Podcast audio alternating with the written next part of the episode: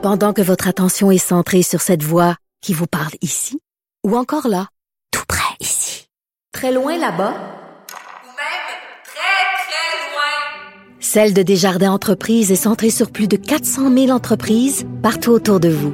Depuis plus de 120 ans, nos équipes dédiées accompagnent les entrepreneurs d'ici à chaque étape pour qu'ils puissent rester centrés sur ce qui compte, la croissance de leur entreprise.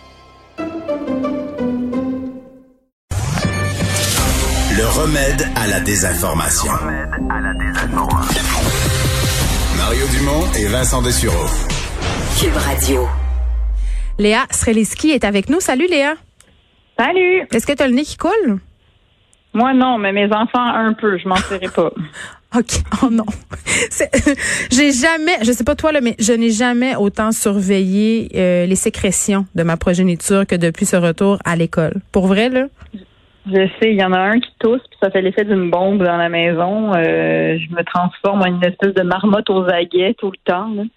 Euh, c'est assez désagréable, mais oui, moi aussi, je, je surveille, je ce qui est compliqué, c'est qu'on n'a pas vraiment de protocole. En tout cas, moi, ça m'a pris du temps avant de savoir euh, qu'est-ce qu'il fallait faire. Ben oui, euh, puis en plus, c'est que j'ai l'impression qu'on a dû un peu faire un protocole familial avant de vraiment comprendre c'était quoi le protocole scolaire et de la santé publique. Là. Parce qu'il y a ça aussi, tu sais, souvent, euh, ben on est deux à s'occuper des enfants, euh, même si on est séparés. euh, souvent, on est deux. Puis, euh, ben, il faut avoir le même protocole. Fait que c'est quoi la règle? Quand est-ce qu'on l'envoie à l'école? Quand est-ce qu'on l'envoie pas? Après, c'est quoi le protocole de la classe?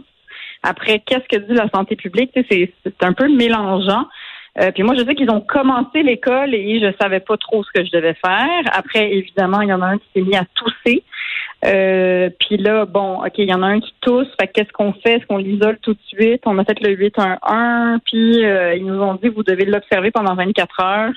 Puis s'il n'y a pas de deuxième symptôme qui apparaît, donc dans ce cas-là, euh, vous pouvez l'envoyer à l'école. Fait que déjà, il faut le garder 24 heures. Euh, ce que je regrette un peu, c'est que justement, il y a ce flou, là, puis en même temps, je sais qu'à ma petite échelle, je trouve ça difficile d'avoir des règles qui sont cohérentes, tu sais, comme par exemple, si on a un qui tousse, Mm. est-ce que tu envoies les autres à l'école? Est-ce qu'il y a le droit de voir des amis après l'école? Est-ce qu'ils ont le droit de jouer dans la ruelle? Est-ce que, tu sais, c'est juste qu'il se rajoute beaucoup de, de données à l'équation. Donc, j'imagine que euh, quand il faut que tu gères une province, voire un pays, ça doit être encore pire parce que là, il y a tellement d'affaires qui rentrent dans l'équation, puis c'est dur de rester cohérent. Mais cela dit, je veux dire, je l'ai déjà dit en ondes, mais tu sais, ça nous aurait pris des petits pamphlets, ça nous aurait pris euh, parce que finalement, il y en a des directives, mais il a fallu que je l'apprenne dans les journaux. Non, mais il y en a, il y en avait au départ euh, sur euh, le site de la santé publique et un peu partout, mais c'était de les trouver. Tu sais, Ouais, ils- ben, ils, étaient introuvables ces infos-là. là. Ben oui, puis c'est parce que j'ai l'impression, je sais pas que c'est pas tout le monde qui s'entend. Euh, Il y a plusieurs institutions qui disent des choses différentes. Puis, euh, mais là, finalement, j'ai vu le, le docteur Quash euh, de l'hôpital Sainte-Justine qui, là, euh, était très clair. Là, j'ai lu le... Donc là, c'est un symptôme, tu le gardes en isolement pendant 24 heures, ton enfant. Fait que si il tousse ou euh, entre tous les tous les symptômes de la COVID, là, avoir le nez qui coule. Oui, mais l'affaire du toussage, l'affaire du toussage, je trouve ça un peu, un peu épais parce que si normalement tu as le nez qui coule, tu tousses parce que tu as des sécrétions. Donc c'est pas, c'est ça que c'est parce que tout le monde va se faire tester finalement, puis ce sera pas nécessairement de la toute COVID. Là.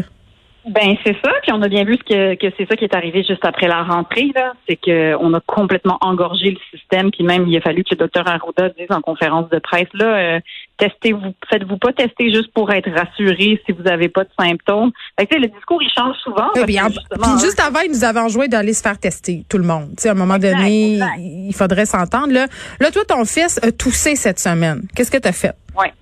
Fait que là, c'est ça. Je l'ai gardé selon la, parce qu'on a fait le 811, puis là, ils nous ont dit, faut le garder pendant 24 heures. S'il n'y Mhm. a pas un deuxième symptôme qui apparaît, euh, il est correct, il peut aller à l'école. Sauf que là, son frère s'est mis à tousser. C'est ça qui arrive. Il partage une chambre, puis il partage tellement d'affaires.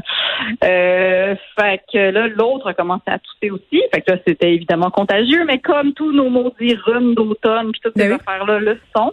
Alors, une fois qu'il y en a un qui a pu retourner à l'école, il a fallu que je garde l'autre. Mais bon, ça, c'est mon problème. J'ai fait trop d'enfants, mais bon, toi aussi. Et puis, Donc, euh, c'est ça que. Mais t'as-tu passé le test? Y a-tu été obligé de se faire non, tester, ton fils? ça. Ils nous ont dit de ne pas passer le test. Ils nous ont dit euh, s'il n'a pas un deuxième symptôme qui apparaît euh, et si son état s'améliore ou reste très stable au bout de 24 heures, vous n'avez pas besoin d'un test et il peut retourner à l'école. Moi, j'ai entendu, c'est ça, là, il y a des directions puis des services de garde qui ont qui ont obligé les parents à les faire tester des enfants euh, Oui. entre guillemets pour rien. Puis ça, c'est ce qui nous fait peur un peu. Puis là, je voyais tantôt euh, à LCN qu'on pensait à fermer une deuxième école, tu sais, parce qu'on a des cas de plus en plus. Il y a des classes en isolement. Puis je sais pas pour toi, mais moi, je le redoute ce moment-là. Statistiquement, Léa, là, ça va nous arriver. Ah, tu l'as dit, on a fait beaucoup trop d'enfants.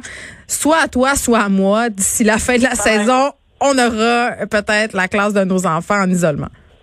Exactement. Et ça, c'est ce que je redoute parce que là, donc, ce que disait le docteur euh, Quash de l'hôpital Sainte-Justine, c'est Mm. que euh, c'est ça, tu euh, si jamais ton enfant développe euh, deux symptômes, là, il faut que tu le fasses tester, puis ensuite, il faut que tu le gardes en isolement tant qu'il n'y a pas eu le résultat. Si jamais il y a la COVID, il faut qu'il soit minimum 14 jours en isolement, même si les symptômes disparaissent. Mhm. Euh, et à ce stade-ci, où est-ce qu'on est rendu dans la pandémie, ils vont isoler toute la classe. Parce que, euh, puis là, évidemment, on demandait, mais euh, si, on, si les autres n'ont pas de symptômes, ils disent, oui, mais c'est parce que euh, il y a beaucoup de gens qui font des tests trop tôt. Puis on l'a vu avec la conjointe euh, de, du euh, directeur de, du chef du Parti conservateur, là, M. Autour. Là, au Mhm. début, sa, sa, sa conjointe n'était pas positive, même si lui l'était. Puis finalement, elle a la COVID. Fait qu'il y a tout, plein de gens qui font des tests trop tôt. Euh, puis parce qu'ils sont pas capables de, de, de contrôler euh, tous les tests qui vont se faire dans une classe, ils préfèrent juste partir que toute la classe parte en isolement. Fait que, euh, oui, c'est sûr que comme tu dis, statistiquement, j'en ai trois, ça se peut que à un moment donné, il y en a un qui va se retrouver à faire l'école à la maison. Puis là, ben, on va retourner dans les zooms, puis dans ces affaires-là. Euh, au moins, on a gagné en expérience. C'est sûr que nous sommes dans la Hey, deuxième vague. Je me sens tellement pas mieux outillée que la première fois. S'il faut que l'école à distance recommence, qu'on fasse des zooms, les mêmes problèmes vont revenir. Là, il va falloir euh, assurer un suivi. Euh, Puis c'est Oui. pas facile pour tout le monde. Là. Il y a des parents qui Non, doivent travailler, donc on souhaite pas ça. Ah ouais. Non, non, c'est mon, mon cas. Là. Moi, quand tu m'enlèves l'école, le- tout, tout déraille, OK? Parce que je, je me j'ai besoin de l'école, c'est sûr. Euh, aussi, euh, mais l'affaire, c'est que moi, ce qui me rassure de la deuxième vague, c'est qu'il y a une part d'inconnu qu'il n'y a plus. Et ça, moi, c'est ce qui me faisait capoter. Là. Mars-avril 2020, j'ai Hmm. détesté. Euh, puis j'ai- même mois de mai, genre j'ai j'ai détesté ça. Au moins, on a le facteur inconnu qui est pas là. Euh, et on est rendu, mine de rien, beaucoup plus habitué qu'on l'était. Est-ce qu'on aime ça? Non. Est-ce qu'on attend le vaccin? Même, la veille de m'en bagosser un en bois tellement j'ai hâte qu'il arrive. Mais, euh, c'est sûr que euh, on est encore pogné dedans. Mais au moins, on est plus habitué qu'on l'était. Et là là, moi ça me fait pas moins capoter. ça c'est une chose est sûre Ouais. là. Euh, on, on a passé par là, donc on sait que le confinement euh, c'est dole puis c'est long. Léa Streliski, merci. Ça me fait plaisir. Fait qu'on te souhaite bonne chance, Geneviève. C'est ça qu'on fait. On va retourner moucher des nez puis tiens au courant. merci beaucoup. Parfait. Merci. À bientôt.